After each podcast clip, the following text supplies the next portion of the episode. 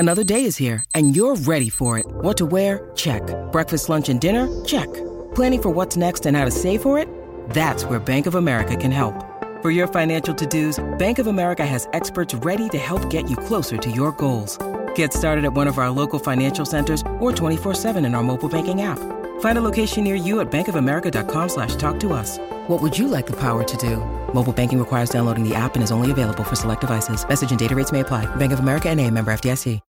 When you need mealtime inspiration, it's worth shopping Kroger, where you'll find over thirty thousand mouthwatering choices that excite your inner foodie. And no matter what tasty choice you make, you'll enjoy our everyday low prices, plus extra ways to save, like digital coupons worth over six hundred dollars each week. You can also save up to one dollar off per gallon at the pump with fuel points. More savings and more inspiring flavors make shopping Kroger worth it every time.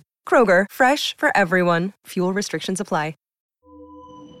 It's got to two two and we've still got more than half an hour to go, and here's Ozil, Lacazette, Ozil!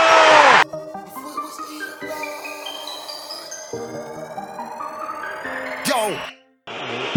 Could it went left, but it went right. Could it went wrong, but it went right. Said it was Ian, but it went right. Now we get bars on bars on sight. M V P in the night, to the negative to positive. We're heading for a classic in the paper. I thought it was Ian, right? I weren't seeing right. Man could have had that fight, but I mean walked on sight. Man had to grab that mic. You're not gonna spit this time. Trying to work with a oh, good energy. Man trying to work with a bad man vibe. None of these guys can't do it like that. It's Aaron Ramsdale. Take my shine. That's foul. Man, that's outside. The response Red of Arsenal. Cross the line. Score for my team in the time I play. Where I know when man's Chelsea inside. Man can't say that. Simply the floor, but you can lost their focus in the joy of equalising. Right, but I weren't seeing right. Man could have had. Hello, welcome to another Touchy Gooners podcast, live and direct. Um, it's your boy Dan Coogs on hosting duties today. Um, and we're joined by Lou Bob and Sean. How you doing? Yes, guys. How you doing, man? All good, all good, all good, man. Yeah, tumult- tumultuous um, evening, I guess, a little bit of, of one. But, um, you know, we'll, we'll we'll come on to some of the rumours that have been flying about, flying about. But we had a pre-season game. Um, on the on the weekend, uh, I managed to catch the highlights. Managed to watch a bit of the, the second half um, as well. Sharon, I believe you watched that game, one nil loss to um, to Tottenham.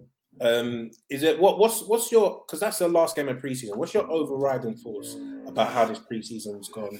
Um, how how we're looking for this season? To be honest, it's not great, man. You know, a lot of people have been like, ultimately, Arteta really needs the preseason to implement, to put a stamp on his ideas, um, to you know, really have his imprint on the team. Um, and you know, he's had uh, best part of a month, six games.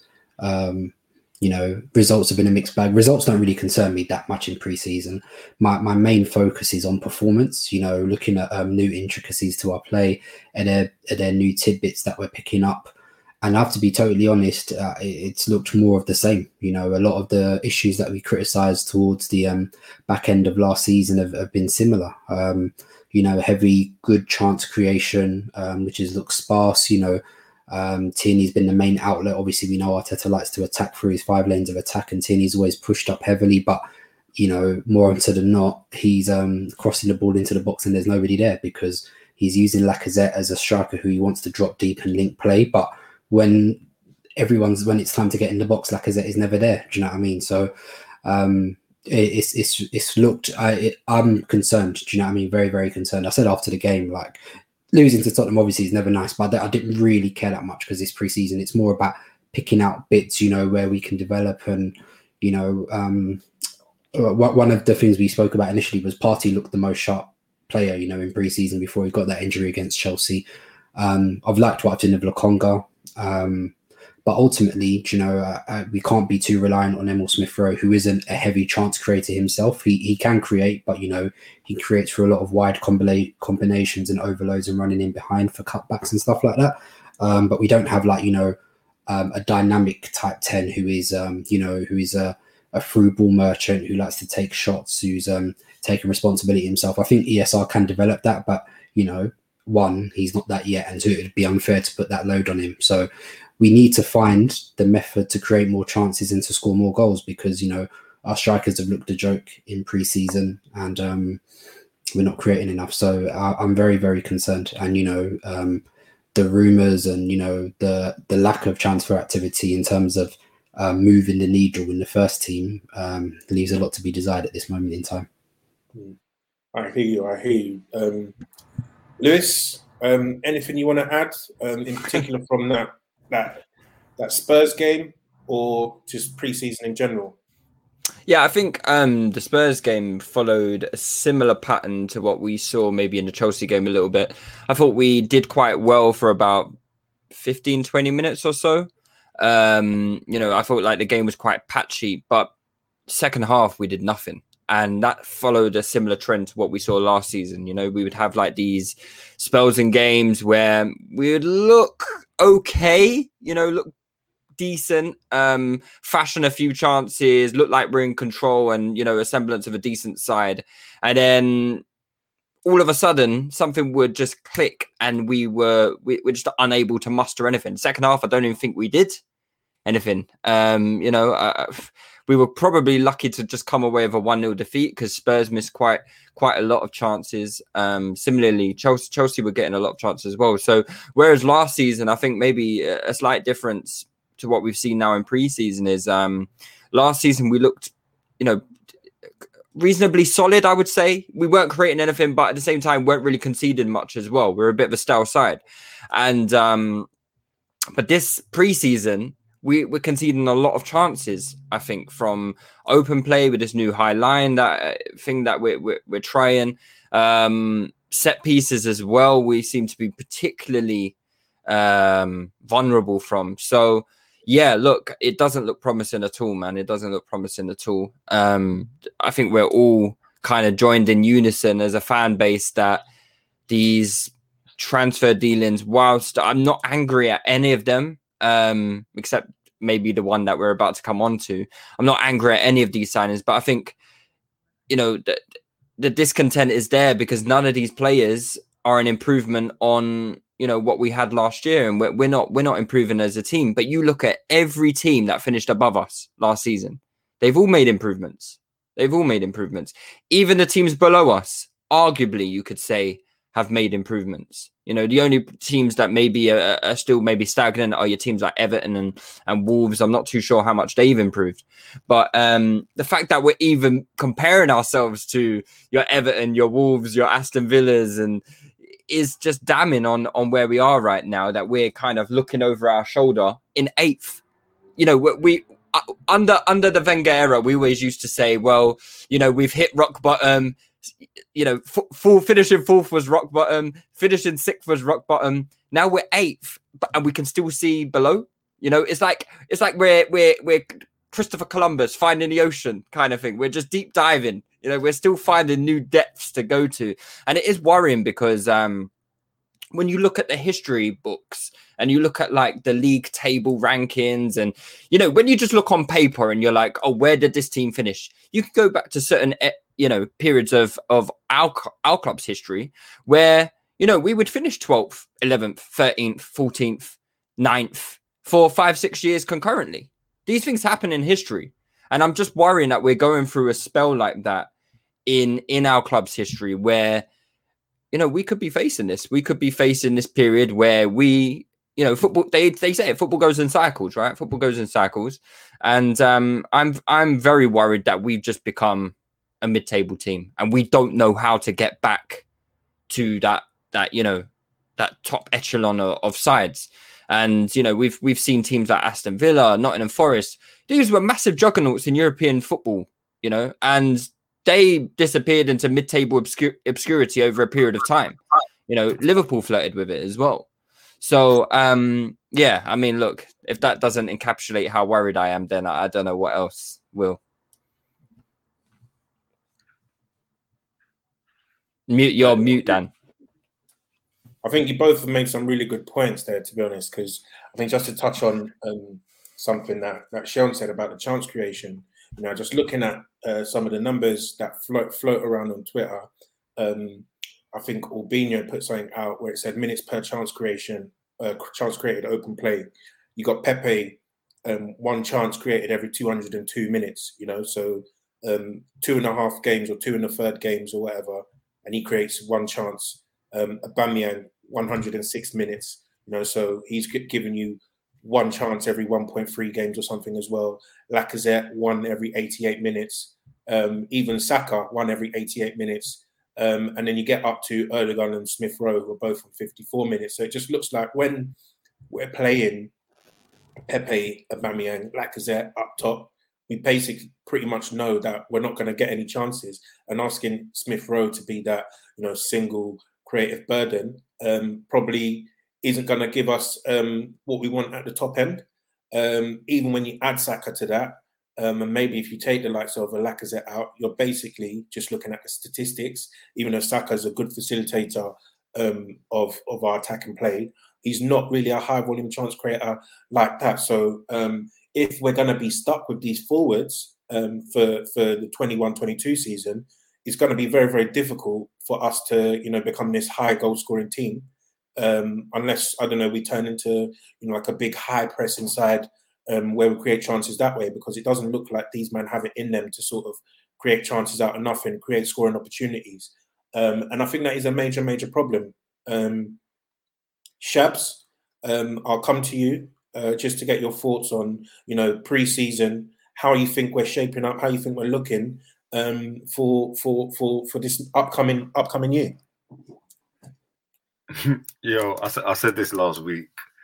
Um, I haven't shifted on my view. Big up to ev- everyone who kind of listened last week and heard what I was saying then. I'm not, my view hasn't changed. I've seen nothing in the past seven days to change my opinion or change my mind on how our pre-season's gone. I actually think it's been shoddy, very meaty, very underwhelming as pre-season in terms of performances.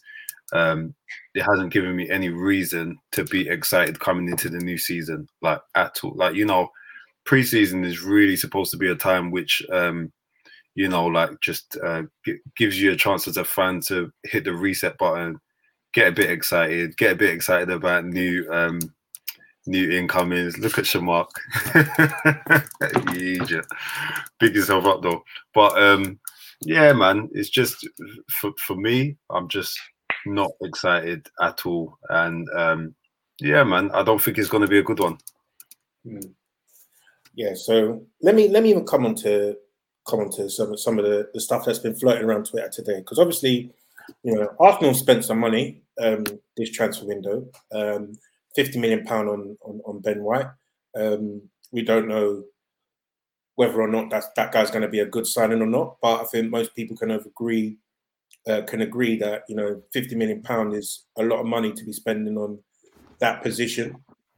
Um, We spent, you know, about fifteen million uh, pounds, twenty million euro on uh, uh, Lokonga, Big Sambi, who, to be fair to him, has looked quite sharp in pre-season. I'm liking what I'm seeing, the, the, the no-touch turns, the uh, long balls off, off both feet, line-breaking passes. He looks like a, a sharp um, and astute signing. Um, Nuno Tavares, backup left-back. We know we suffered last year without um, a backup left-back. Uh, for under ten million pounds.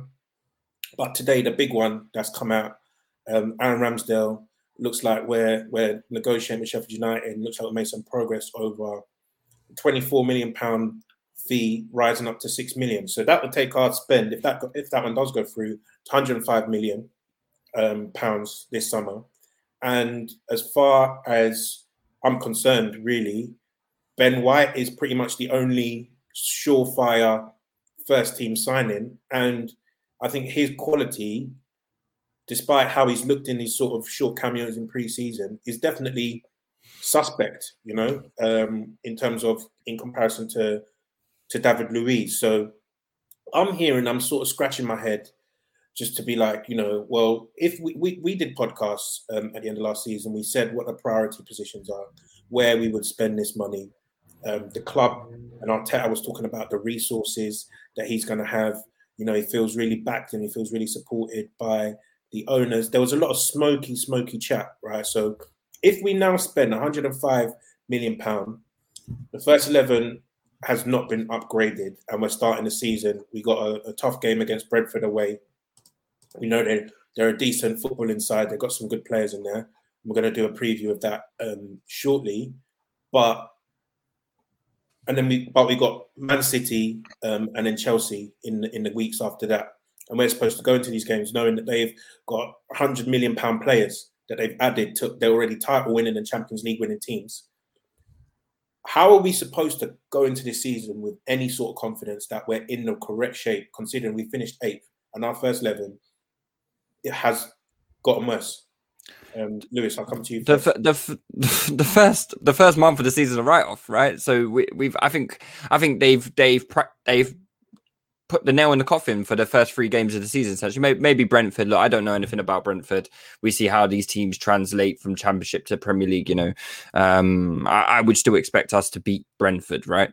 Um, but though, uh, the, the, the difficult thing is, is even had we signed Maddison and, and a centre midfielder, I don't think any of us particularly go into the games against Man City and Chelsea expecting anything, you know, drastic. I don't think we expected to win those games. Um, so in that regard, look, it's not gonna um, it's not gonna change much in terms of um, you know, the results on the table. I, from the first three games, I expect three points anyway, irregardless of signings. Okay. The, the the issue is is obviously then this is compounded by the fact that we haven't signed anyone. Right, we haven't we we haven't we haven't made any um, groundbreaking signings, so the pressure is going to be on Arteta. It, even if we lose to Chelsea one nil, wait, wait, wait, which is the game at home? Is it Chelsea or Man City? Chelsea, Chelsea. So if, even if we lose at home to Chelsea one nil, right, and and we give a decent account of ourselves, the fan pressure at that game is going to be immense. It's going to be immense, and it would have been a different kind of pressure had we gone out and bought Maddison, had we gone out and, and signed a centre midfielder. It'd be it'd just be different. The the, the pressure is just not going to be about the result. It's going to be about the frustration of of of not doing any transfer business. And and in, and in, in this day and age, transfer business is like the thing we get most upset about. Right? We get so upset about, you know, um the, the players that we don't sign more so than the, the results on a Saturday, it seems like more time. Um but that's that's the world we live in, and we we some of us dislike the transfer window, some of us like the transfer window. Me, I'm getting to the stage now where I just want to Football Manager, go on holiday, September first. Where are we? Okay. Because I'm I'm getting tired of moaning about the shoulda, woulda, couldas. I don't know what's going to happen. I don't know, and I and, and it is it's emotionally draining that um you know c- complaining and having these debates. I mean, we we debate all day in our group chat about things that we don't even know if they're going to happen or not.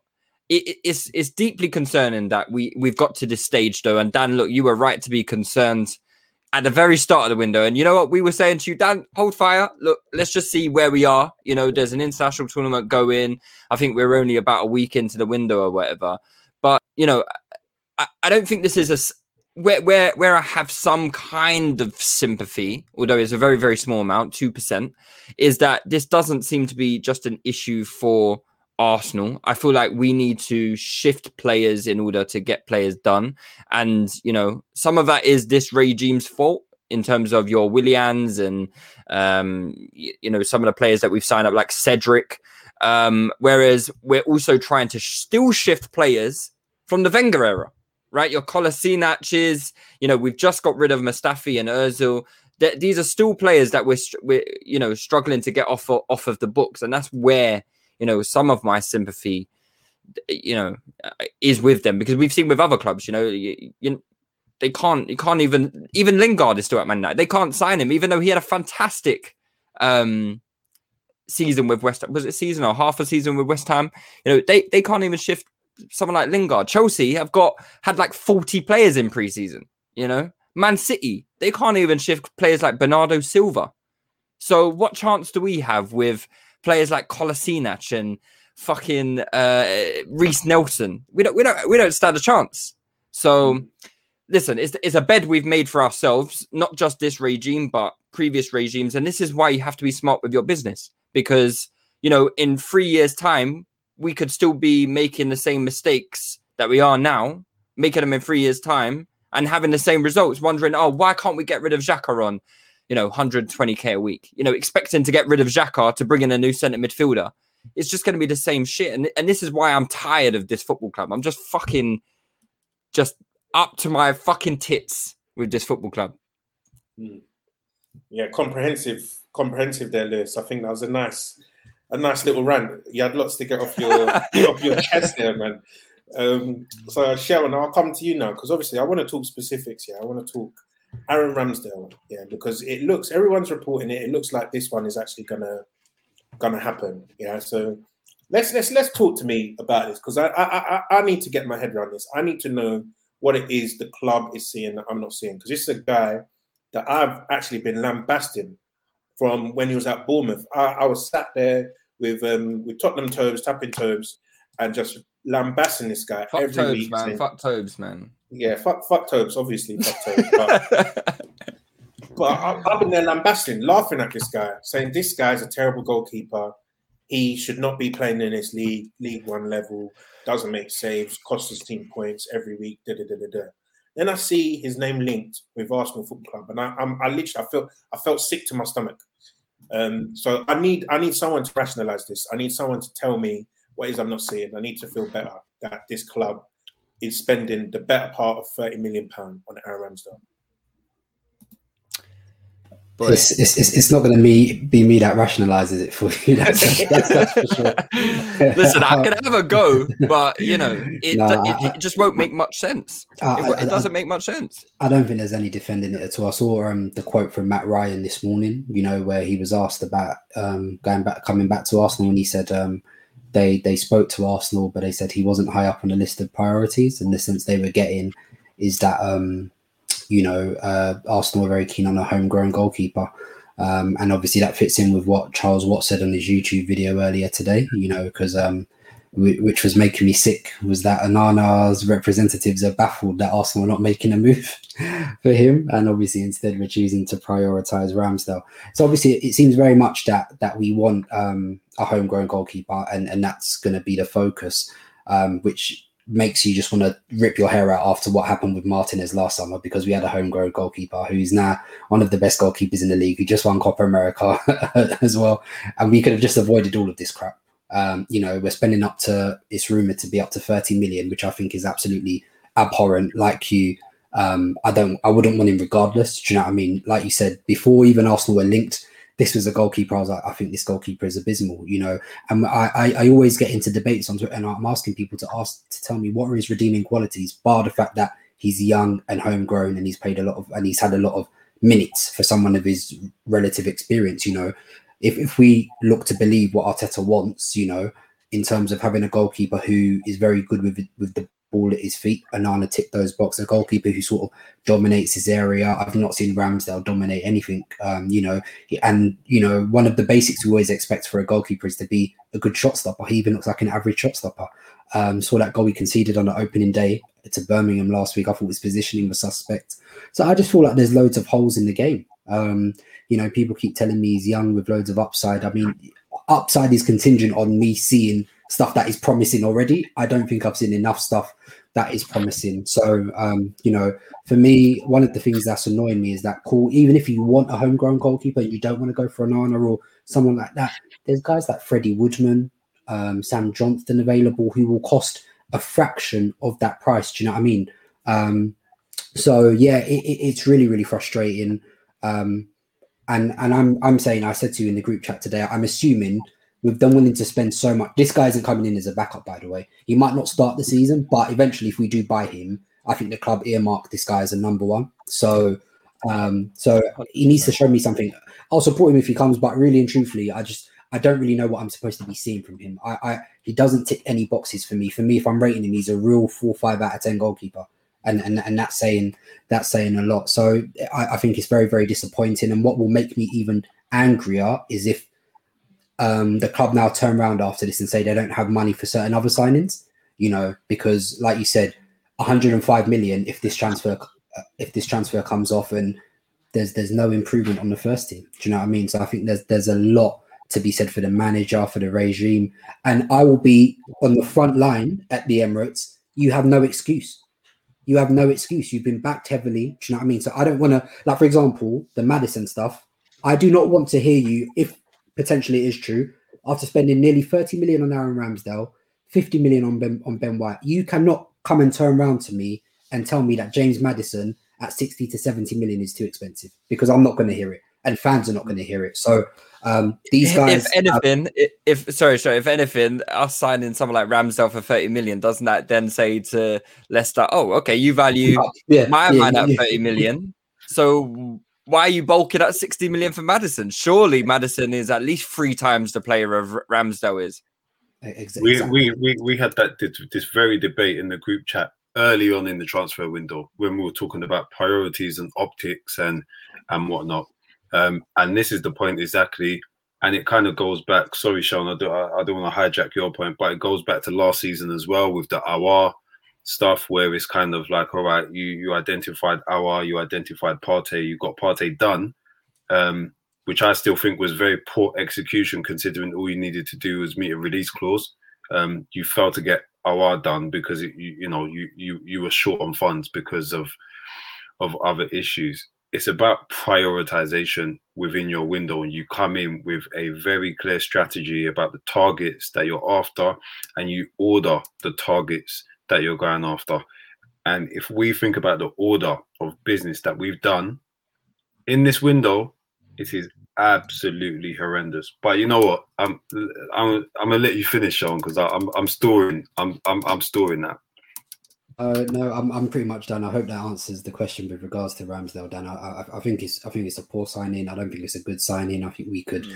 get a goalkeeper at a much cheaper price to summarise. And like I said, if it um, impacts on us spending elsewhere, I'm going to be very, very angry um, come the end of the window. So these guys have got, you know, under three weeks now to pull a couple rabbits out of the hat. If they don't, um, fans are back at the stadium. Temperatures are going to rise. Arteta's going to feel the full force unless they start well. So... The, the, the only thing I would say is just to be balanced, right? Um, is I, I'm not a fan of Ramsdale at all. Okay, I, I was in a similar boat as you, man. I was watching this every, guy every week and I was like, fucking hell, this guy's poor.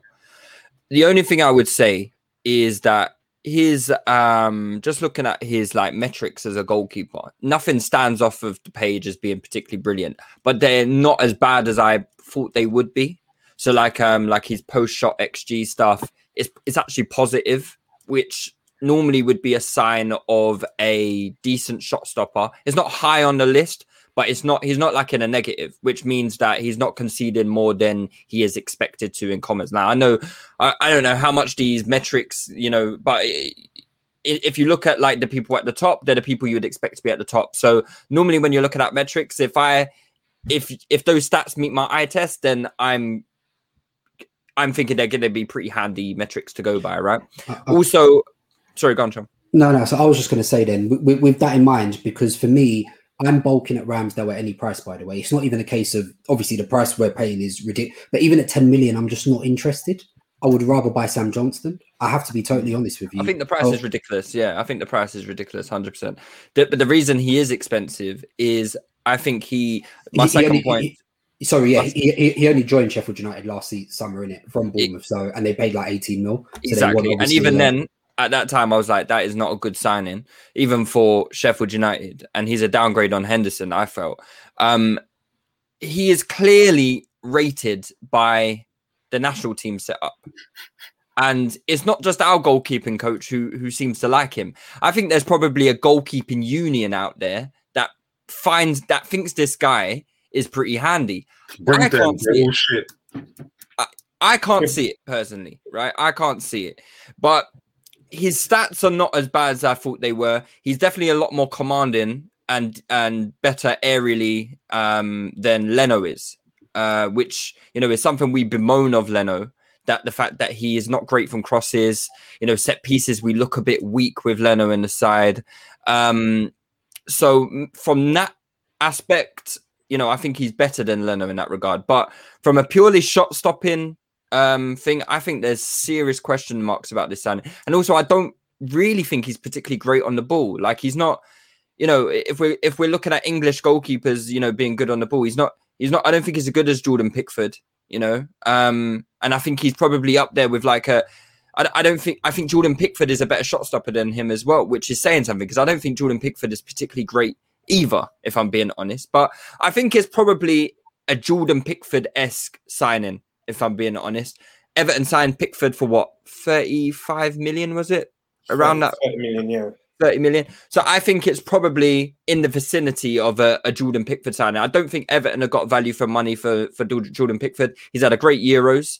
Um, and I, I think Aaron Ramsdale will probably be of that ilk as well, if I'm being honest. He's got he's got age on his side. I'm looking for positives here, guys. I'm scrambling. I really am scrambling. He's got age on his side. Goalkeepers don't enter their peak. We saw with Martinez. Martinez looked absolutely shocking when he was twenty-four years old. You know, uh, we were worried when he was coming into the team, you know, and then boom, he's hit twenty-seven, twenty-eight and he's in the peak of his powers. Listen, anything can happen. If they if if they get this right, then kudos to them, because, you know, the whole fan base is against this signing. Mm. Yeah, so I think I think that's that's a good place to to sort of leave that discussion, um, Lewis. I think we're all sort of hoping that, boom, Arsenal see something that we don't, because otherwise this signing, um, the way that it's been prioritised alongside Ben White, et cetera, et cetera, it's it's very confusing, um, personally. Spending thirty million pounds on a goalkeeper when you still need attacking players, uh, still need a striker, still need a number ten, still need a right back, um, that you would think would propel us forward a bit more than um, a backup goalkeeper would. Um, would it says to me that these men must have money, you know, because otherwise I just think it's it's just inexplicable, the priorities and, and, and where this money's been been spent. Hey, it's Kaylee Cuoco for Priceline. Ready to go to your happy place for a happy price? Well, why didn't you say so? Just download the Priceline app right now and save up to sixty percent on hotels. So whether it's Cousin Kevin's Kazoo Concert in Kansas City, go Kevin, or Becky's Bachelorette Bash in Bermuda, you never have to miss a trip ever again. So download the Priceline app today. Your savings are waiting. Go to your happy place for a happy price. Go to your happy price, Priceline. But Um, we do have a game to play this week, lads. Friday night football, um, under the lights. We're going away to Brentford. And to discuss this and preview this game, um, we've got Jay Harris from The Athletic to tell us a bit more about Brentford, a bit more about their, their dangers, their danger men, what they've done this summer, and, and what we sort of have in store for us, um, on Friday. So, Jay, thank you very much for, for jumping on the pod. Um, much appreciated. My pleasure. How you doing, Jay? Yeah, all good. Thanks, guys. I, I, I assume that you're a bit more upbeat about this season than we are. Yeah, I think it goes without saying. Uh, is that an invitation to get into it straight away, or? Yeah, yeah, for sure. So, Jay, it would be good if you... Um, Tell the listeners a bit more about yourself, your career so far, um, how you got involved, um, working for The Athletic, and what, what kind of stuff we can um, look for from you, uh, in terms of the content you're going to be putting out this season. Yeah, so um, yeah, Jay Harris, everyone. Um, hopefully you'll be hearing and seeing a lot of me over the, the course of the season, especially if Brentford do well. Um, been at The Athletic only for about sixteen days now, so very, very early doors. Um, I was at Sky Sports News for five years before that, four and a half years, straight out of uni. Um, opportunity to to cover a club came up at The Athletic, and I was never going to turn that down. And Brentford have been absolutely amazing so far. It's been a good journey. For people who aren't really that familiar with The Athletic, our model's a little bit different to other places. Um, there's very much an emphasis on in-depth quality reporting. Um, and so I've kind of got a license to explore things that interest me. So last week, I got the opportunity to go down to the stadium, get an exclusive tour, and just find out about some of the behind-the-scenes features. They've got a sensory room, which is for people, especially families, that maybe find the normal football atmosphere intimidating. And I quite like shining the light on stuff like that. Obviously, also kind of investigate stuff that the fans are really interested in. So Johan Visser, who's obviously just signed yesterday. Hopefully, we'll be doing a piece in the next few days about a little bit more about what he offers. Hmm. Nice one, nice one. That's very... Um, very interesting stuff. So let's get into the into the nitty gritty, I guess. Um, Ivan Toney, um, I, I think we got the confirmation today that he's going to be starting um, against Arsenal on Friday. Um, I've got him in my fantasy football football team. I'm expecting him to do to do some some some bits, you know, like some other Championship strikers have done when they've um, you know been promoted. So is he, you know, Brentford's key man this, this season? You know, is he the one that's going to be responsible for, for getting the goals to keep Brentford up, et cetera? Yeah, I think I think that's the case without a shadow of a doubt. Um, Ivan obviously broke the championship goal scoring record last season, got thirty-one goals. Um, then he got two more in the playoffs. Big goals in the playoffs as well, when they were two nil down on aggregate against Swansea in the second leg of the semi and a few minutes into the final at Wembley. Um, and I've had the opportunity to speak to and interview Ivan already. And what kind of comes across is this guy is fearless. This guy's confidence is, is through the roof. Um, I don't know how many people know, but he was at Newcastle earlier in his career. Started off at Northampton, got a move to Newcastle when they were under Rafa Benitez. And I think he played twice in the Premier League. We're talking five, six minutes tops on each occasion. He's obviously then dropped down into League Two, League One. He's learnt his trade. He's, you know, he's roughed it down in those lower leagues. And he's just come up and he's absolutely shining now. And he, he scores pretty much all of his goals in the box. I think every goal he scored last year was in the box. And the guy's a threat from set pieces. He gets a lot of headers. So that's what you guys can obviously expect on, on Friday evening. For sure. So, Sharon, um, you got any thoughts on, on Toney? Because I know he was actually linked with us at certain points um, last season. Um, I was looking at him heavily on YouTube, trying to scout him, see whether or not I think he could maybe make this step up. So, Um, any thoughts on, on Toney? And, you know, Pablo Mari uh, has looked very shaky in in, uh, in in pre-season. So what what do you make of that battle? He looks like the sort of striker we're going to struggle against. There's one of the some of the things that have stuck out in pre-season. We've spoken about, you know, crosses into the box from set pieces. Toney's a big guy, um, but he also looks to have a decent degree of mobility to him as well. So I feel like, yeah... Um, we don't have the most physically imposing centre-backs, would I say? Do you know what I mean? I feel like Pablo Mari can be rag-rolled a bit.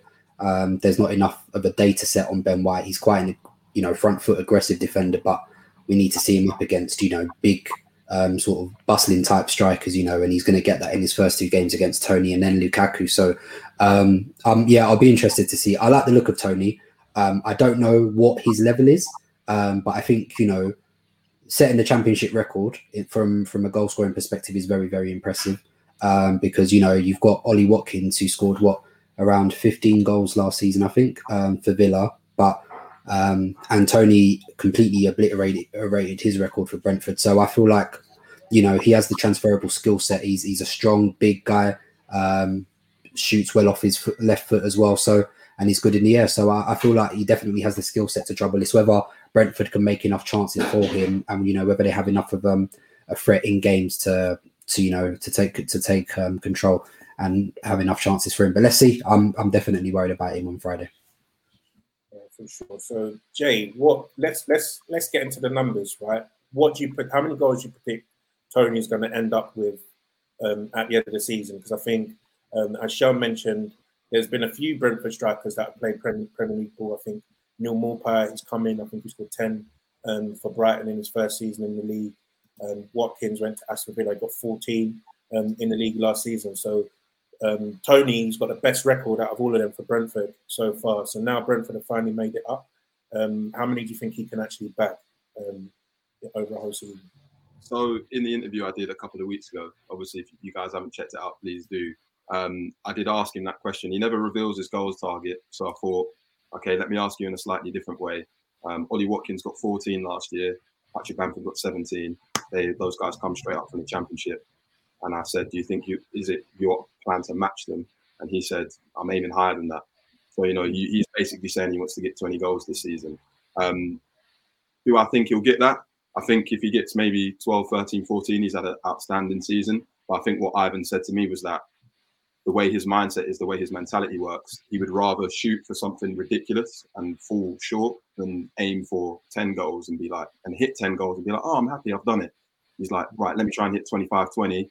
And if I hit eighteen, then, you know, at least I was really pushing myself. And like I said earlier, you you have to admire that that confidence. Yeah, for sure, for sure. So if we step away from um, Ivan, I, I, I have to say I'm worried about him. Um, I watched that championship um, playoff final and I, I saw he had some rasping shot straight off the, the crossbar early in that game as well. I was like, yeah, this guy's he's not he's not here to play around. You know, he's serious. He, he's on smoke. Um, so I'm definitely worried about that matchup between Toney and Pablo Mari. But if we step away from Toney, um, there is an ex-Arsenal um, centre mid, Josh Dasilva, um, had a good season in the Champions League uh, championship.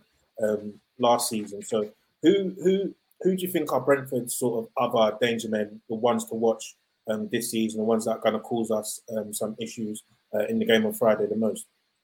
Just on Josh Dasilva, because I saw a, a comment pop up about it, that he was going to give Xhaka the ring around, which did uh, did make me chuckle. Um, Josh Dasilva is going to be out for a long time. Um, no one really, no one really knows how long. Suffered a hip injury towards the end of last season. I think it was maybe February time, very end of February, beginning of March. Um, and I think the club and, and obviously Josh himself just want to be as careful with quite a sensitive injury like that as possible. So obviously, firstly, it's a shame because I'm sure that would have been a big moment for him playing against Arsenal in the Premier League. And it looks like he probably won't even be seen before Christmas at this rate. Um, but going on to other danger men, Brentford played Man United in a pre-season friendly at Old Trafford two weeks ago, and I was lucky to go there. And there were some wild goals in that game. Andres Pereira hit a crazy volley. But watch Bryan Mbeumo's goal, because the touch to get away from Diogo Dalot and then the finish past Tom Heaton, I think a lot of clubs are going to be on the end of, of his ability this year. Um, going further back, Frank Onyeka, who they've just signed from Midtjylland, he looks unbelievable. It's called um, Free Kick Frank or Frank the Tank. So it's called Free Kick Frank because he used to give free kicks away a lot when he was younger. He was that aggressive. And now he's just Frank the Tank because he don't, don't use the ball. So I think on Friday night, what you'll find is if Ben White or Xhaka, you know, they're trying to build up play slowly from the back, Onyeka's just going to fly in. And I think you'll notice that within the first ten, fifteen minutes. Thanks, thanks for that. And Shabs, because I know that you're, you know, a, a good, a good watcher of the, the championship from time to time. I know you're, you're a big football fan. So, you know, of, of Brentford that you saw last season, you know, what, what do you reckon about, um, you know, some of their danger men? Um, I know you're a Josh Dasilva fan, um, but yeah. Where do you think they're going to cause us um, the, the most issues? Yeah, I think just on um, Toney, he's a penalty box man. Like he's a penalty box striker, so. I think that it, it, it depends on which Arsenal turn up, but um, he claps his goals from in that in that area, and that's where he has the most fun. And I think the fact that he's up for the physical battle, um, if we sit deep, if they pin us back, if they put us under pressure and get uh, balls into the box, in the air, on the ground or whatever, I think he's going to sniff out a few chances. Like you know, they will sniff out a few chances against us, and I, I worry about that threat. Um, I like that guy, Shandon Baptiste, as well, the midfielder. Um, you know, I, f- I think he's decent. I made a joke about it a couple of weeks ago. I think after that, um, um, I can't remember whether it was after their game against United, but we played as well. And I was like, that Shandon Baptiste is going to spin Xhaka in the middle of the park as well. I think he's the one to worry about, not Dasilva, for obvious reasons. I think um, Kristoffer Ajer as well, the one that they signed from Celtic. Um, He's an interesting one for me because he um, he can kind of play. He, he plays centre back. Um, he, he he's had some odd ones where like he's kind of playing right back for or centre back, but he's bombing down the right wing for Celtic, just absolutely bombing on. Like he's an absolute giant of a of a centre back. I think he's six five, six six. He's got long strides. He doesn't look like one of those footballers who's quick, but his legs just carry him. And he can cover up a lot of ground very quickly. So I think he might play at the back. Um, if he's down to start, I'm not sure. Um, or he, he he's one of those players who's is is quite competent in midfield as well. I'm not sure about the level, but he could also probably do a job in midfield. So, yeah, I think... Um, and I think they'll be quite solid and a bit difficult for us to break down. And bear in mind the conversation that we had earlier about creating chances or not being able to create chances. I think if they stand their ground, um, I think that we will struggle to create chances against these lot. I do, honestly. It is a game that Arsenal should win, like, honestly speaking, but I'm just, yeah, the, the, the current mood, the current tone, I'm not very confident. I'm not very confident about the game on Friday, um, especially because of the business or the lack of the business that we've done over the summer. I haven't seen any internal solutions. Um, it doesn't look like we've solved our, um, our our primary issues from last season. So yeah, I think they could they could come through. And uh, and again, like they're they're quite an interesting one because um, yeah, I think their coach is quite progressive. I think their coach actually looks to try and play football. So they're an interesting one because they could um, they could be all about survival, or they could actually just like actually just try and try and play games a little bit like the way Norwich did, a little bit like the way Leeds um, Le- Leeds done to, to to to degrees of success last season. I think they could just come in and, you know, not worry too much about um, other other teams and allow teams to underestimate them. And I think that could work in their favour as well. I think we'll definitely underestimate them. Uh, yeah. Jay, uh, just sorry, Dan. Do you mind if I just ask Jay a question? Um, Jay, I just wanted to basically ask um, some questions about your transfer business. Um, obviously, as Arsenal fans, we are, um, you know, very sceptical of the people running the club, the people in charge of transfers, and you know, um, we have a lot to say about, you know, every every player who is linked. Um, I, I, obviously, Brentford have a very unique model, and you know, the way you. that Brentford identify players is um, has worked very well for yourselves. Um, you know, for people who don't know uh, much about Brentford's um, transfer dealings and how you how how data is used and the scouting techniques used, I suggest you go and find out because it's very interesting. And I do wonder how it's going to translate to the Premier League. Um, I think it will probably be um, a breath of fresh air actually to the way the Premier League clubs do conduct business. But I just wanted to ask you. Um, Do you, do you guys, uh, as a fan base, sit back and, and just like trust the guys running the club because you've had like this uh, track record of success, or do you, like Arsenal fans as well? Do you guys like question their business? Like, oh, what f- fourteen million for Kristoffer Ajer from Celtic? I mean, like, I don't know. I'm not sure if that's good business. I, I, I don't know. I've never seen the geezer play before, but um, it's just. I, I just wonder what you guys do as as fans. Like, do you question the club's business, or are you very much, um, you know, entrusting of the, of these guys running the club to make the right decisions? I think um, the fans trust the club implicitly. I was talking to one of the club historians recently. Must be nice. I, I, was, I was speaking to one of the club historians recently um, for a piece that's coming up on The Athletic, and this guy, this gentleman rather, he's been supporting Brentford since I think the sixties. And for him, he just said that the way that the club have changed over the last ten years, they completely recognise and accept the facts. They're not going to be able to outgun the vast majority of clubs, not just in the Premier League, in the Championship. You know, they come from, their famous chant is that they're just a bus stop in Hounslow because they're from such a small part of West London. Um, but what that fan said to me was that Brentford out-clever teams. And I think that's shown implicitly by even the transfer business they've done in this window. You know, Ajer was also linked with Newcastle, who in theory are a, a bigger club than Brentford, but he's gone to the Brentford project. I think that kind of speaks volumes of the culture that they built within inside the club, that that project is more attractive to him than Newcastle. And more importantly, okay, Ajer's come from Celtic, and you know there's always going to be a little bit of banter between England and Scotland about the quality of the leagues, but Ajer's played in the Europa League. He's twenty-three years old. He's also played in the Champions League. Frank Onyeka was playing for Midtjylland against Liverpool and Atalanta in the Champions League last year. For a newly promoted club to get players like that, that is not to be sniffed at. And, you know, you see some teams in the Premier League, Villa and Fulham have been really, really, really guilty of it over the last few years, where they just splurge one hundred million, one hundred twenty million on all these names. And that scattergun approach clearly doesn't work. Um, I was sat in Thomas Pre- Thomas Frank's press conference earlier, rather, and I asked him about Johan Visser, who they signed yesterday. And I said, how long have you guys kind of been scouting this guy for? Thinking he might say six months, because he's only been playing in League One for a year, and he went May two thousand twenty. So they've been watching these guys for a serious, serious amount of time. So I think, yeah, everyone, all of the fans just trust what the board do completely. There's been a few misses, obviously, but there's way, way more hits. Yeah, it's it's interesting because I feel like um, just sorry, just to relate this back to Arsenal as well. Obviously, um, when Arsene Wenger first came, and you know, in in the late nineties, we we saw that he had this like stranglehold over you know young French talent, uh, talent that hadn't been uncovered in in in France from the Premier League, right?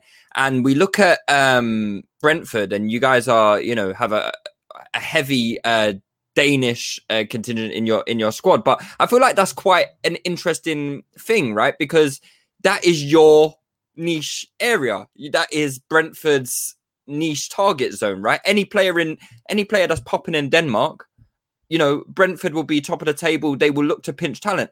And people might, you know, oh, it's only Denmark. But I'll tell you what, Denmark are producing top quality footballers these days. We look at the um, the Euros.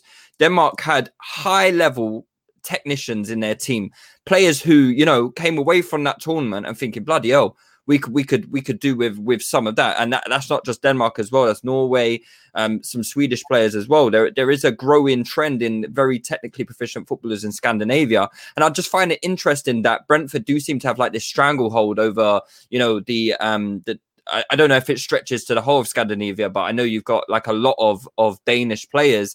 And um I I, I just wonder like your thoughts on on you know uh, you know. how how well that translates to the Premier League. You know, how well do you see these players acclimatizing to the Premier League? So for those that don't know, I can explain why there's such like a heavy Danish influence at the club. So Rasmus Ankerson met the club's owner, Matthew Benham, about, I think it was two thousand twelve. Um, and there's a very funny story about how they, they met, but it's too long to go over here. Um, and Rasmus started working for Matthew Benham at Brentford. Um, and Rasmus, after a while, kind of suggested, Matthew, you should consider, you know, buying another club in another league, trying what you're trying to do at Brentford, but maybe in a s- smaller league where the attention's not going to be that fierce. Because I think when Brentford started doing some of this recruitment stuff, when they got rid of the academy and went to a B team, there was a, a big backlash. For everybody that's praising them now, there are a lot of people back in the day saying, this isn't how we do football in England. Um, but anyways, they then bought Midtjylland because um, Rasmus grew up as a Midtjylland fan. So a lot of people at the club hold dual roles at both clubs. So Brentford's co-director of football, Rasmus, is the chairman at Midtjylland. The head of recruitment at Brentford, Lee Dykes, is also the head of recruitment at Midtjylland. Thomas Frank was the Denmark under seventeen coach ten or so years ago. So a lot of the players that are twenty-five, twenty-six, twenty-seven, twenty-eight now, he was very aware of their talents back in the day. And I think it's obviously a niche they've used to their advantage, and you have to do that sometimes. But I think at the same time, they also recognise that can't just be the thing that they're, they're known for. They've picked Vitaly Janow from, I think it's Bundesliga side Bochum, and I think he wasn't even playing in their first team, and now he's about to play in the Premier League and smashed it. They're just very smart. They don't just look at Scandinavia, obviously. Their recruitment team really just operate in all of these different markets across the world because they've realised that there are a lot of very good players who are maybe overperforming in teams that aren't particularly good, where if you pop them into a system that's better suited their style, they'd absolutely flourish. And it's clearly proven to be the case. Real uh, Moneyball at, at its finest. Yeah, I love yeah. it. And I, I just I just wanted to throw in as well, because... One, one sec, Shab, sorry. One sec, sorry, what oh, did you oh. say, Jay? Sorry. I said you're not allowed to say Moneyball. Why? Uh, so I think it's just what everyone says. It's, I think... It's right, like, okay. A bit of a like... No, I'm, I'm a cliche it. kind of thing. Yeah, yeah, yeah. I get you. I get you. It's, I think, but plenty of football clubs have tried it, right, and not not really can't, been successful at it. So. Yeah, but no, yeah. Go, go on. Sorry. Sorry, Chad.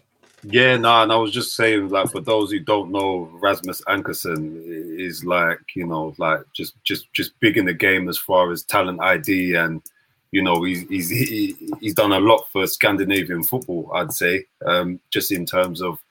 In, in in terms of pathways for players, especially into um, into like um, uh, professional football, and he, you know, he's got a book actually that I read some time ago, The Goldmine Effect. Um, you know, he's talking about elite performance, like high performance athletes, and and and what you do and how you kind of find and uncover and unearth these gems. So um, yeah, for, to, to me, they're absolutely a club who.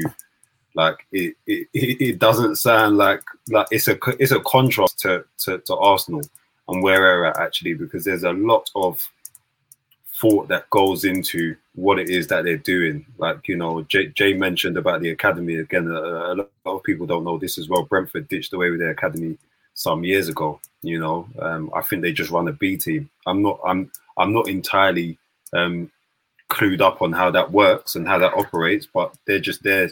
Just doing their thing, and um, it works for them. And I think, you know, they came close to promotion. It, it, it it's not a fluke. They came close to promotion, didn't quite um, didn't quite get it, and then um, you know, they had to spend another season there. And I think they looked at what it was that they were missing, and they, they were missing experience in a few key areas. Didn't want to overhaul the side too much, didn't want to do anything radical or drastic. They just, you know, done a few bits and bobs, a few smart acquisitions, and they, you know, they've they've they've done the business this time round. They're here, so for me, it's very deliberate. They belong here um, at this point in time, and I think they'll be decent. I think that I think they will be decent. There's there's another Arsenal there's another Arsenal player at Brentford, right? Do, um, well, former Arsenal player Dominic Thompson. Um, I, I'm not too sure. H- how has he fared at Brentford so far? Yeah, he's been all right. He's played. I think he's played four or five out of the preseason games, to be honest. Um, so he kind of competes at left back, left wing back with Rico Henry, um, and obviously Rico Henry was in the Championship um, team of the season last year, um, and he's just come back from injury. And he, against Valencia the other day, he looked hot. He looked like he, this boy means business. Um, so Dom's obviously kind of probably recognises that he's got to kind of play second fiddle to Rico this year. But um, from what I've seen, especially over the last few weeks, like he looks fit, he looks ready to go for this. I've, I've been quite impressed by him. Yeah, fair, fair play, fair play. And I think, um, Jay, you were shaking your head earlier when um, Shabs was talking about, you know, how Brentford are gonna set up to play this season, you know, um, and then nodding along when uh, he was mentioning Leeds and uh, and other teams and how they've come up to the to the Premier League to play football. So, you know, Thomas Frank, I think he was successful at his second attempt um, at the playoffs. So do you want to let us know a bit more about, you know, Brentford's style of play um, and what, what sort of things um, we're going to be seeing from from them uh, this season and and obviously against Arsenal on Friday? Yeah, so let me firstly say, Shabs, I was only shaking my head because Thomas Frank basically got asked what you kind of suggested earlier in a press conference, and someone made the comparison of Leeds. And they said, you know, is Leeds kind of your benchmark? You know, they come up, they don't change the way they play. Sheffield United the year before as well. And he said, obviously, like, we respect those teams, like, but we're going to do it our way. But yeah, the focus is very much on, I said it in a piece on The Athletic. Yes, if they avoid relegation, that's absolutely amazing. They finished seventeenth and they nick it by a point. Absolutely amazing season. But that's not how the club works. This club is an ambitious club. They want to go as high as they can. That's why I was giving a little cheeky shake of the head. Um, but in terms of the style and the way that they play, they really like playing out from the back. David Raya was obviously linked with Arsenal, but I think you guys put in a bid for him a year ago, um, and his passing range is absolutely exceptional. I'm not talking Edison level, but some of the pinpoint kicks that he he makes on the counter, they're going to be a big threat. Um, but yeah, they really like playing the ball out from the back. Shandon Baptiste and Josh Dasilva are key in that. Christian Norgard as well, very calm under the ball.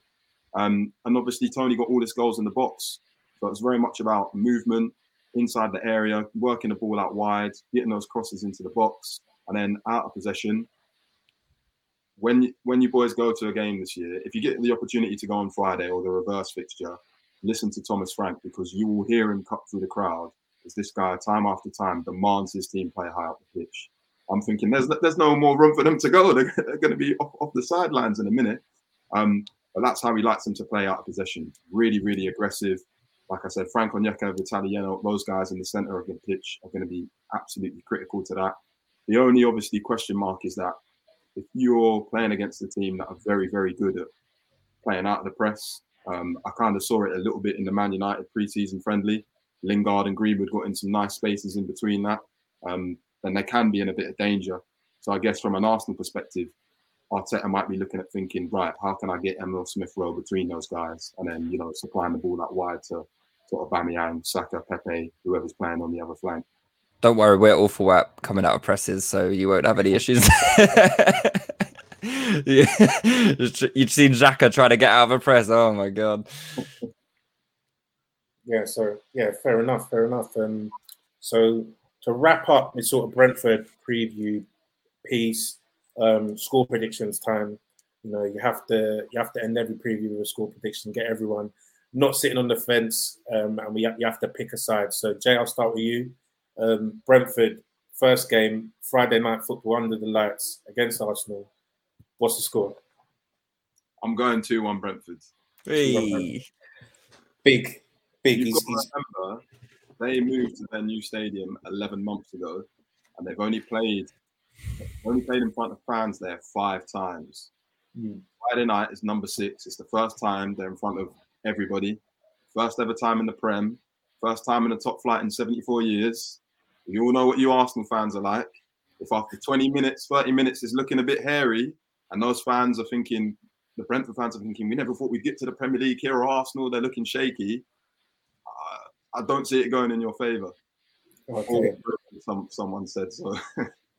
okay, okay. Lewis, come to you next.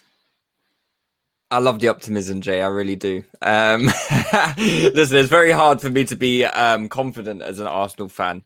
Um, but this isn't a game that I earmark as being um, particularly... Every game is going to be right. Let me get my words right here, because I feel like I'm going to get myself in trouble. But um, it, it, this isn't a game I've earmarked as being a, you know, one of our most difficult games. I think you'll come and play. And I think um, that will... probably suit us a little bit, actually.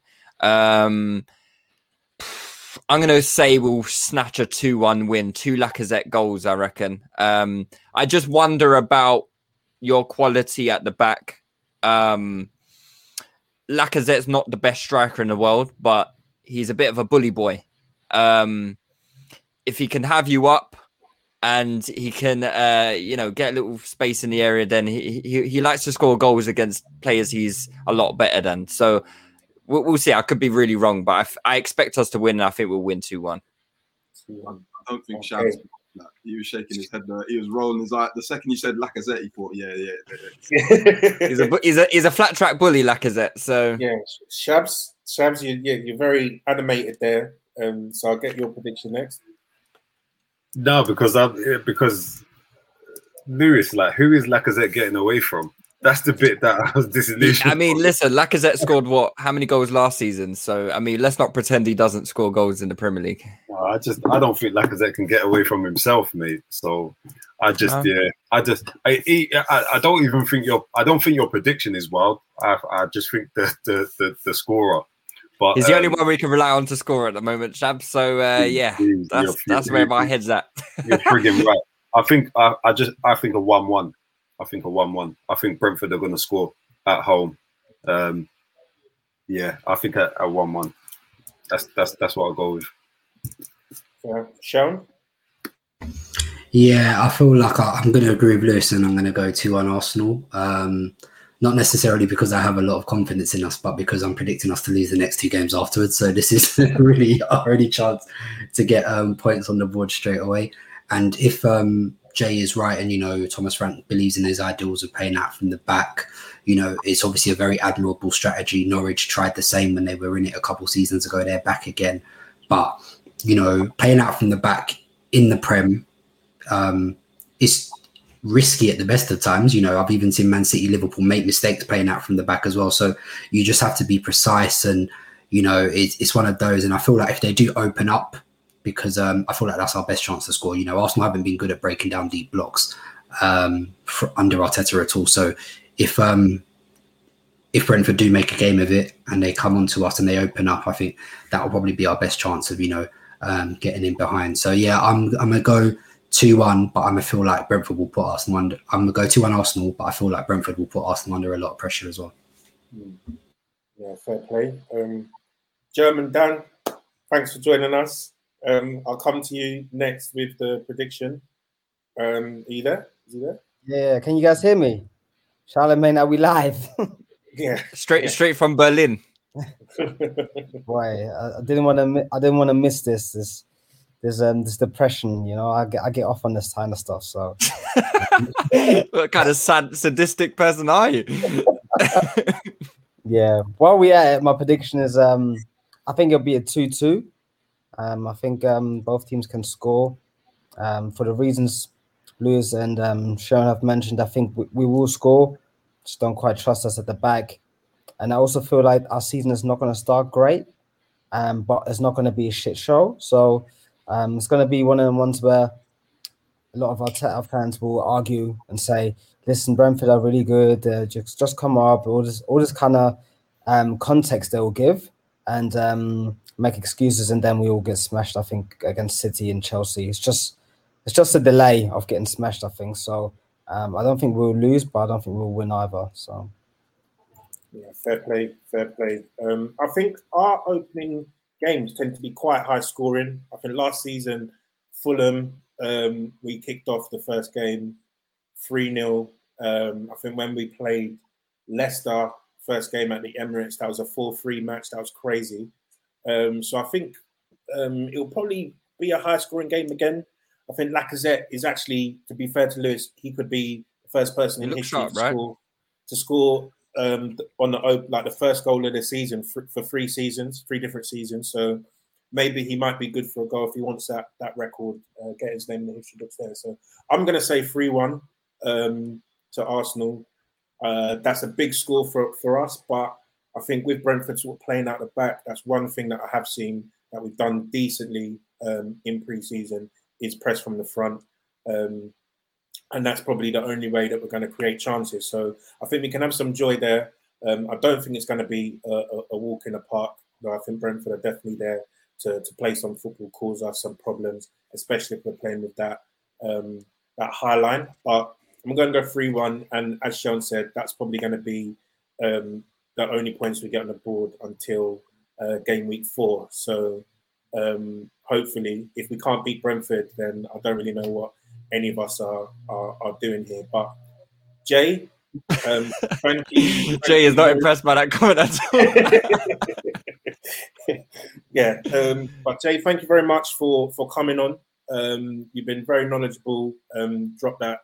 Dropped uh, some some great information about Brentford, so I'm definitely going to be taking note of the, the content that you're putting out um, on The Athletic, and I'm sure our listeners um, and watchers will be um, as well. So uh, do you want to let um, everyone know where they can find you on, on, on the social media? Yeah, obviously, firstly, boys, thank you for having me. It's been been an absolute blast. Um, so, you know, reverse fixture, if you're not too upset about losing on Friday night, you know, Um, yeah, you can find me on at J A Y D M Harris on, on Twitter. Um, my Instagram is Jay Harris The Athletic. And yeah, um, let's see what Friday brings. Yeah. Thanks. Thanks again for coming on. Cheers, man. Cheers, Jay.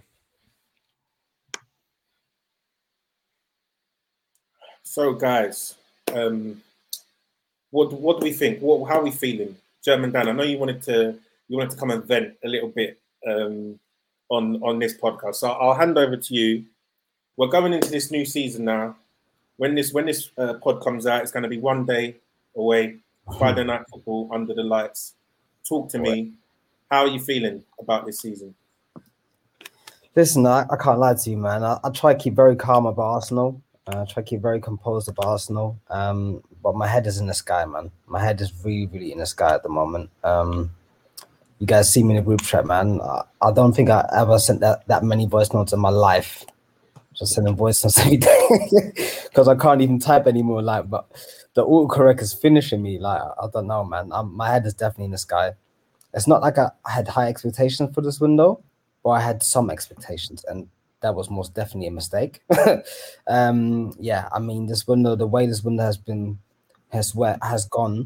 Um, It's, I I couldn't have imagined it, honestly. This this is how bad it's been, um, especially with with all the cloth talk Arteta was giving us at the start of the window. Unprecedented were some of the words that he used. I really, I really thought I, not not that I've, no, I I did think that they were gonna move um, a bit more aggressive, but I didn't think it was gonna be as aggressive as I wanted them to do. But I didn't think they were gonna move the way they moved moved this window at all. Like. There was literally, I mean, we still haven't bid for uh, Maddison, Odegaard, et cetera, et cetera. All these, every time interested, interested, interested. Yeah, I'm interested in things as well. It doesn't mean I'm going to do them, you know. So, like, you guys need to do some stuff. I see you do on holiday in Monte Carlo. I see you do on holiday in Mallorca. People can't get annual leave right now because, you know, like, these are... Corona, corona is corona. these, these are countries on the amber list, man. How you getting over there with the Arsenal with the Arsenal ex, um, exemption letter and enjoying? Like, I just don't get it. My, he's chilling with Raul. Raul is still eating off the paycheck Arsenal gave him from when he fired when he got fired. Like, it's just like, like in terms of like, like P R and publicity, I, I think it's just really, really bad. And I mean, everyone can have annual leave, but not when it's the most crucial time in your job to deliver something. This is the period. I, I have had no annual leave. It's August, but it dues on holiday. Like, the guy with the big Hublot watch. Like, what? Nah, I'm I'm I'm really riled, man. Um, it's very bad P R. Well. It's very bad P R. Yeah, man, it's really bad, especially when we're so slow in the moves. And I, I'm really the excuses people were given were one, the Euros, two, the market is moving slow. I mean, it didn't prevent United from doing what they needed to do. The f- two top targets that they needed to get, they got them.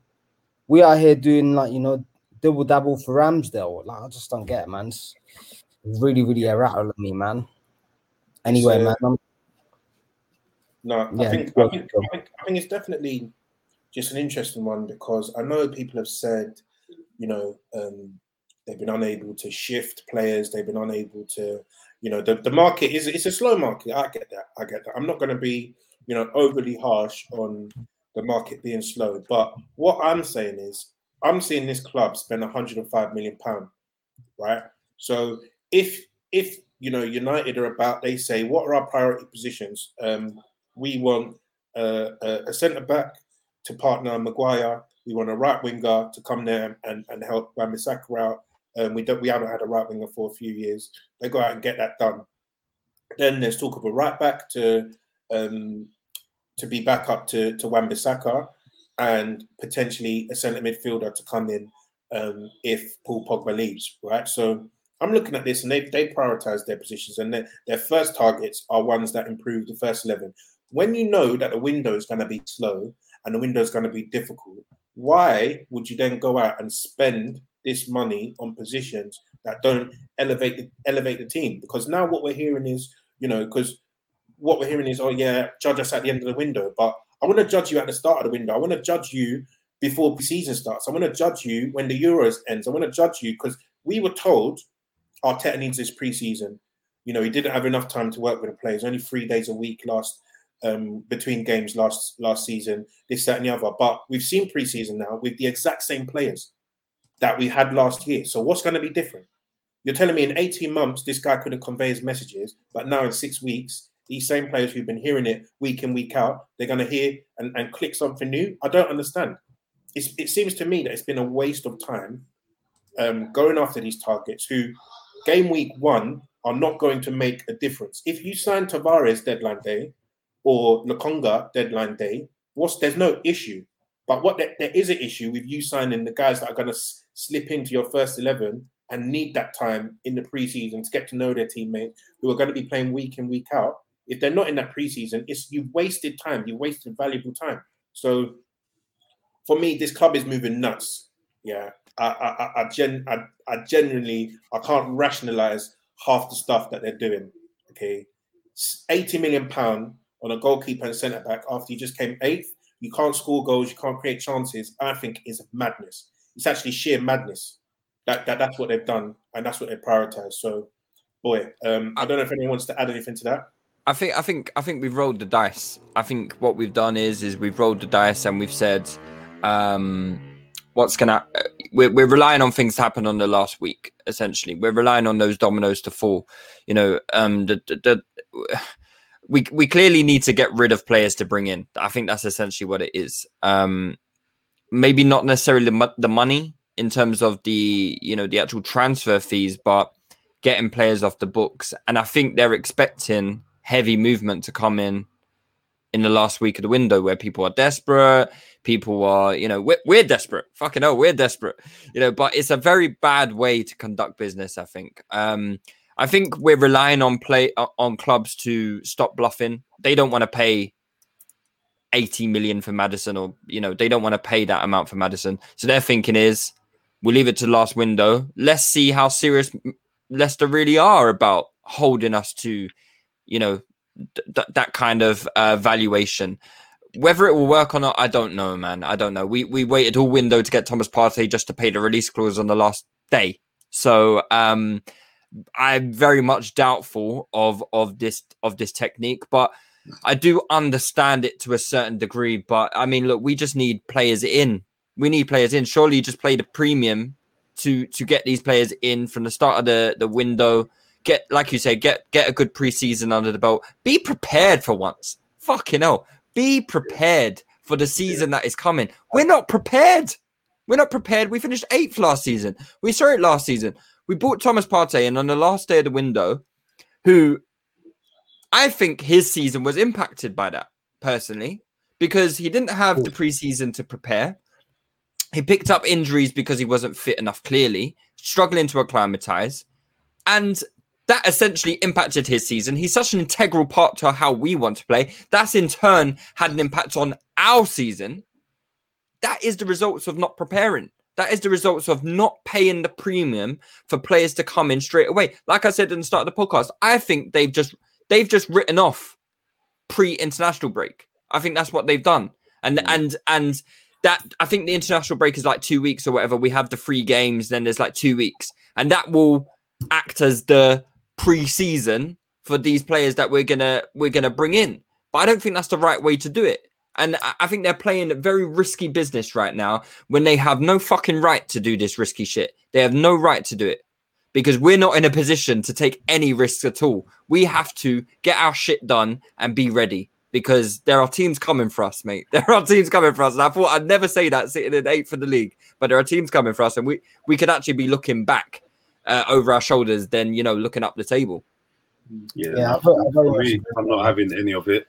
I'm not having any of it because we can talk all we want about um, this being a difficult market to get rid of players and that we have had the opportunities to do the right business. And I say this time and again about how poorly the club has been run. But these same players who were struggling to now offload were, you know, were not used, were underused last season, yeah, where there were offers on the table for them, yeah. We failed to execute. That's indecisiveness, and we are being made to pay for our lack of decisiveness and our incompetence. So that's my first issue. My second issue is that the order, yeah, and the prioritization of the targets, whichever way you want to look at it, has been horrendous. If you want to consider it chronologically from the opening of the window in terms of the actual business that we've done or the business that we've attempted to do, it's not good enough. Yeah, there was the attempt of Buendia. How you allow and and and people had their ideas and their thoughts at the at the time. But um, Dan Coogs, you said it. It's looking higgy right now. Do you know what I mean? It's looking even worse under the lights when you really start to dissect it.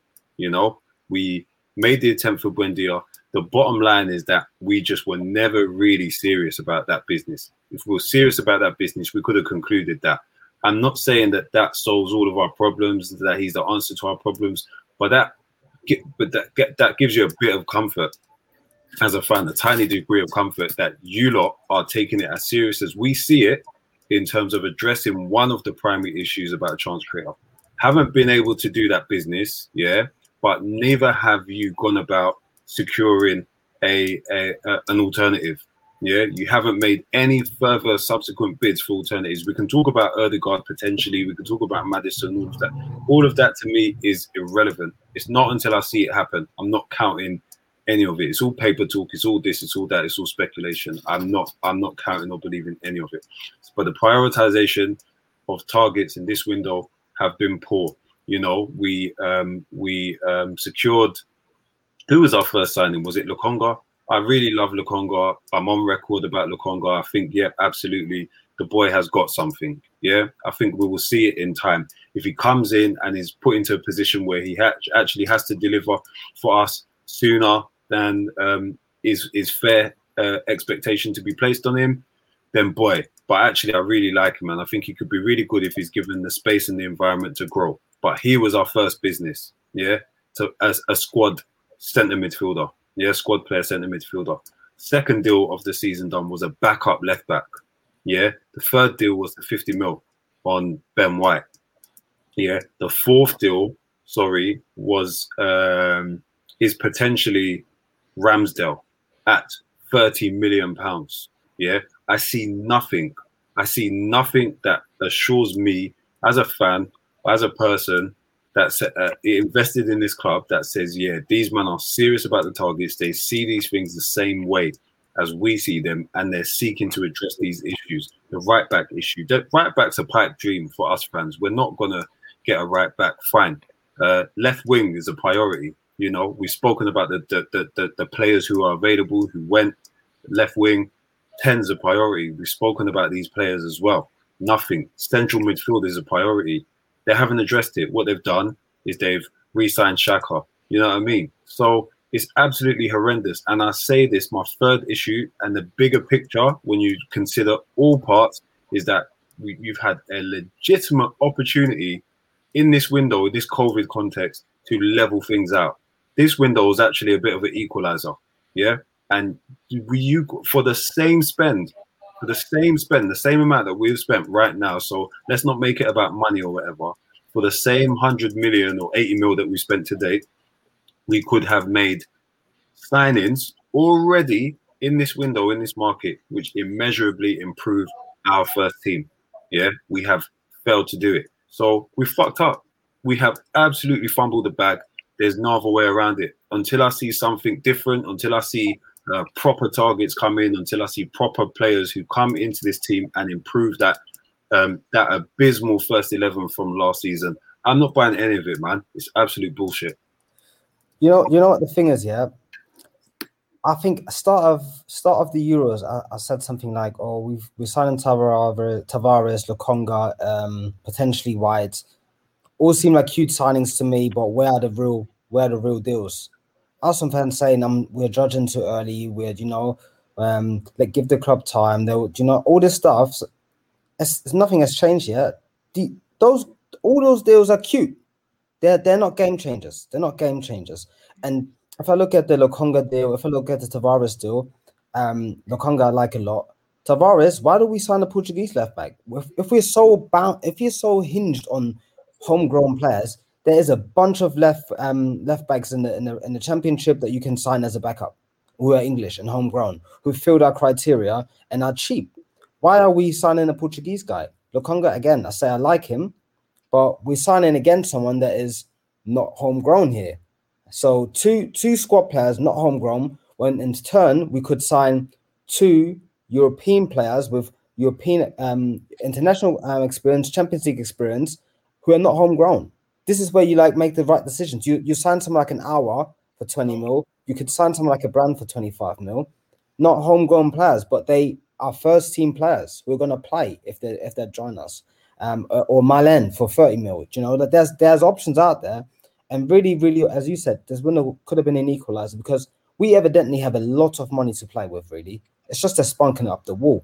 The European market is in tatters. Apart from probably the Bundesliga, all the other leagues, you can you can drape players out of those leagues for good, good money, like good, good money. It's just about identifying the right targets and setting a strategy in place. And I don't think, the, from what I've seen, the strategy is something that I can agree with because they're looking at a, a very English core in a time where the prices for these English players are going up and you're signing already ready-made um, English players, I would look at Harold Land. So this is why, and I mean, I've been on record. I've been slandering Willock for um, for a bit on podcasts and stuff, but I've been on record saying, oh, Willock, sell him.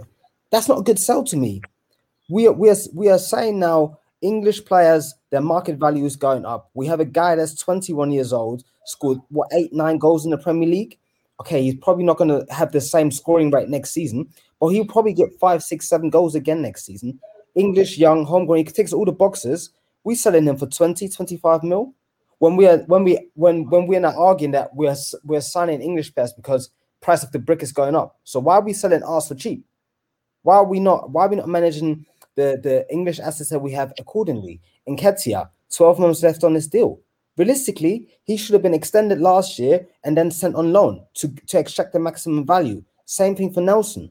Both in difficult contract situations, probably going to leave for way under their value um, in the market, may even leave for free, you know, and this is just, it's just very, very disappointing. I think the only positive, real positive I can take from this window is E S R um, signing a new contract at the moment. So I've, everything apart from that is like with a pinch of salt, even Lokonga, because I look at Lokonga and think, I'm not sure if he's going to be ready this year. Also, that means we could have probably signed Basuma instead of him. We could have probably signed Aouar instead of him. It kind of comes with a pinch of salt. Like, he needs to be really, really good and he needs to be able to do it this season for that signing to make sense for me because football is about the now. Yeah, you plan for the future, but you need people that influence you now, especially given the way the last two, three years have gone for Arsenal Football Club, you know, so.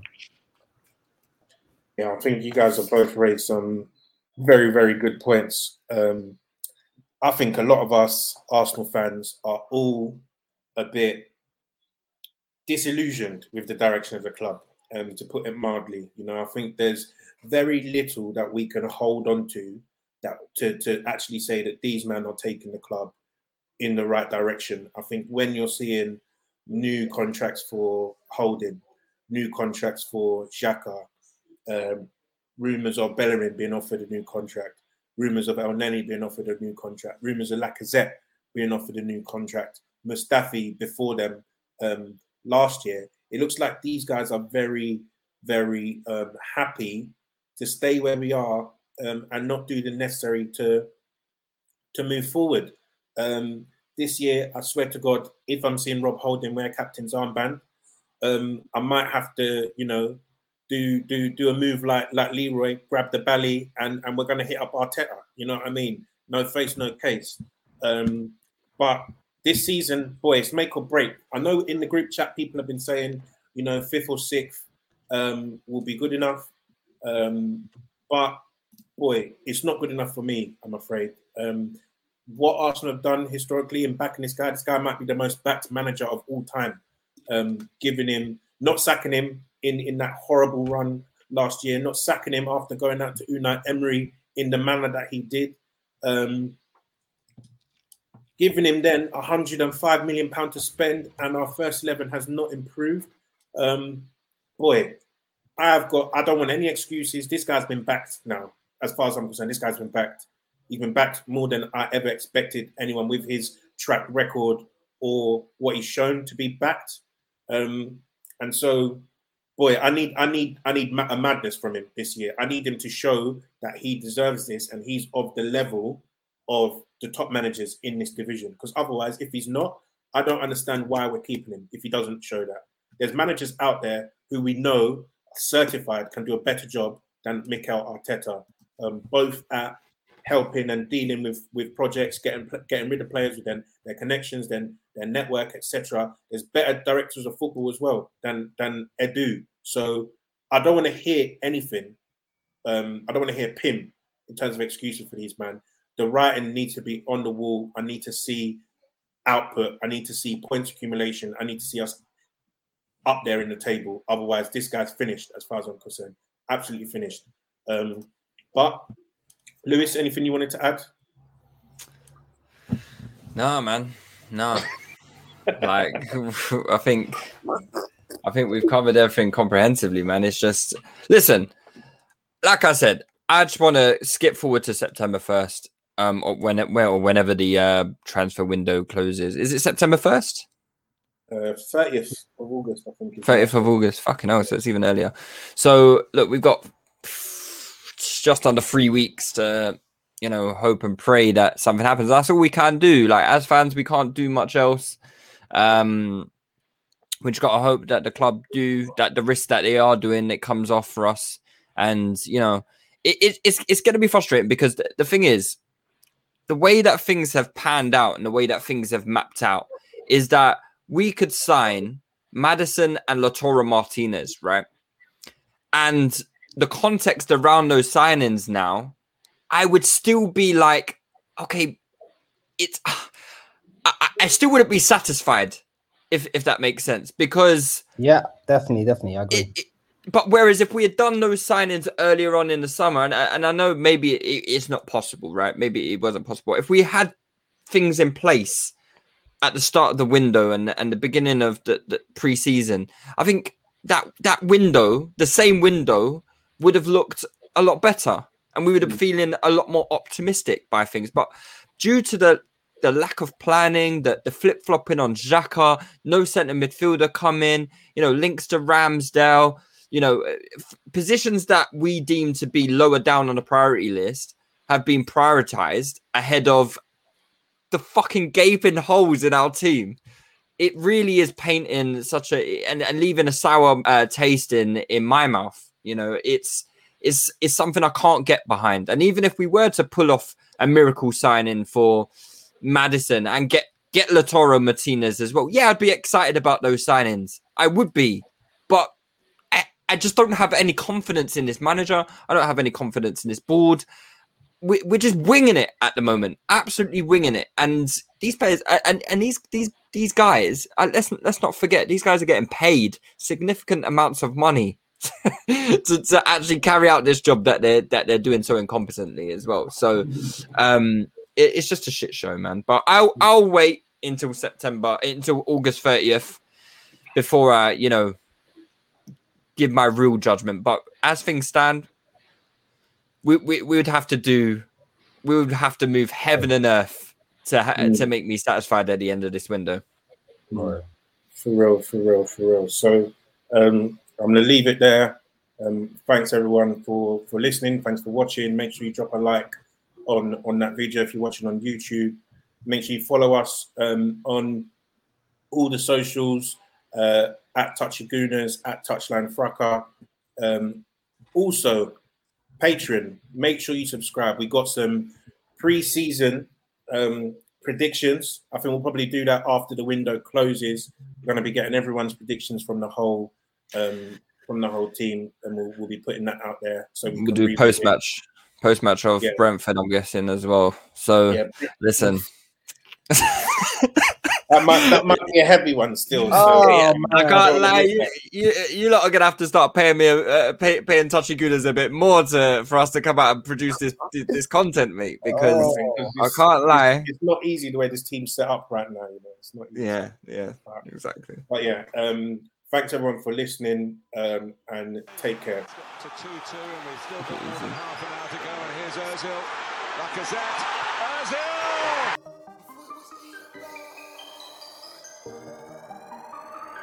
Yo! Could it went left, but it went right. Could it went wrong, but it went right. Said it was Ian, but it went right. Man, we get bars on bars on sight. M V P in the night. Ten negative to positive. Heads right in the paper. I thought it was Ian right, but I weren't seeing right. Man could have had that fight, but I'm in walk on sight. Man had to grab that mic. You're not gonna split this time. Trying to work with a good energy. Not gonna work with a bad man vibe. These guys it's amazing. Like, it's Aaron Ramsey. That's foul. That's the response of Arsenal. The line. Score for my team anytime I play. Whether I know when and Chelsea simply lost their focus in the joy of equalising. But I weren't seeing right. Man could have had that fight. Sports Social Podcast Network.